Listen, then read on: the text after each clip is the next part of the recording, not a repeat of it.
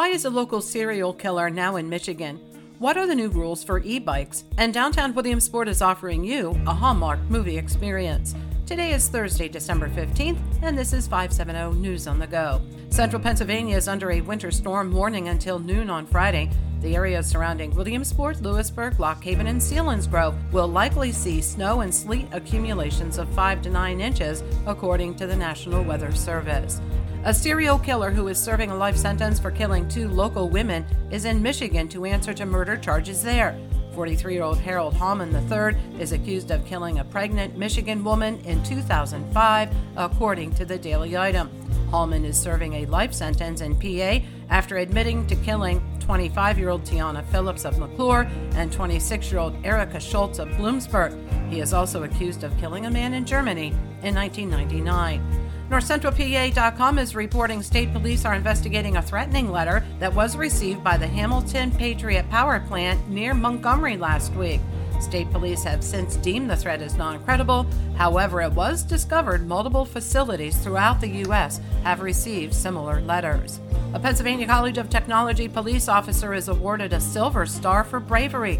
25 year old Lieutenant David Peltz was recognized for his vigilant pursuit of a suspect even after multiple shots were fired at him.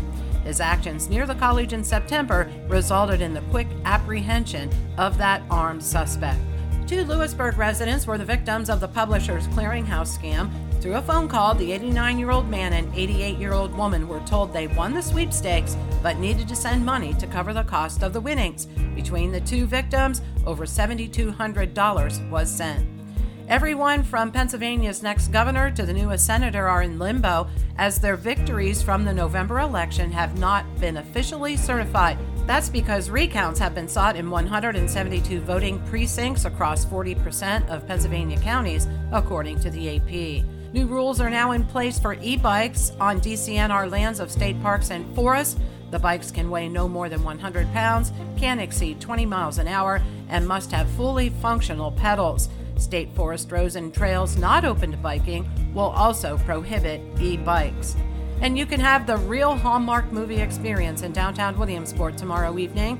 The Catch the Christmas Spirit event will offer music, strolling carolers, a winter market, Santa, the Grinch, a fire pit to toast marshmallows, free hot apple cider, and extended shopping hours. Live Christmas trees will adorn the downtown, and the American Rescue Workers will have a donation box where they're asking for donations of socks.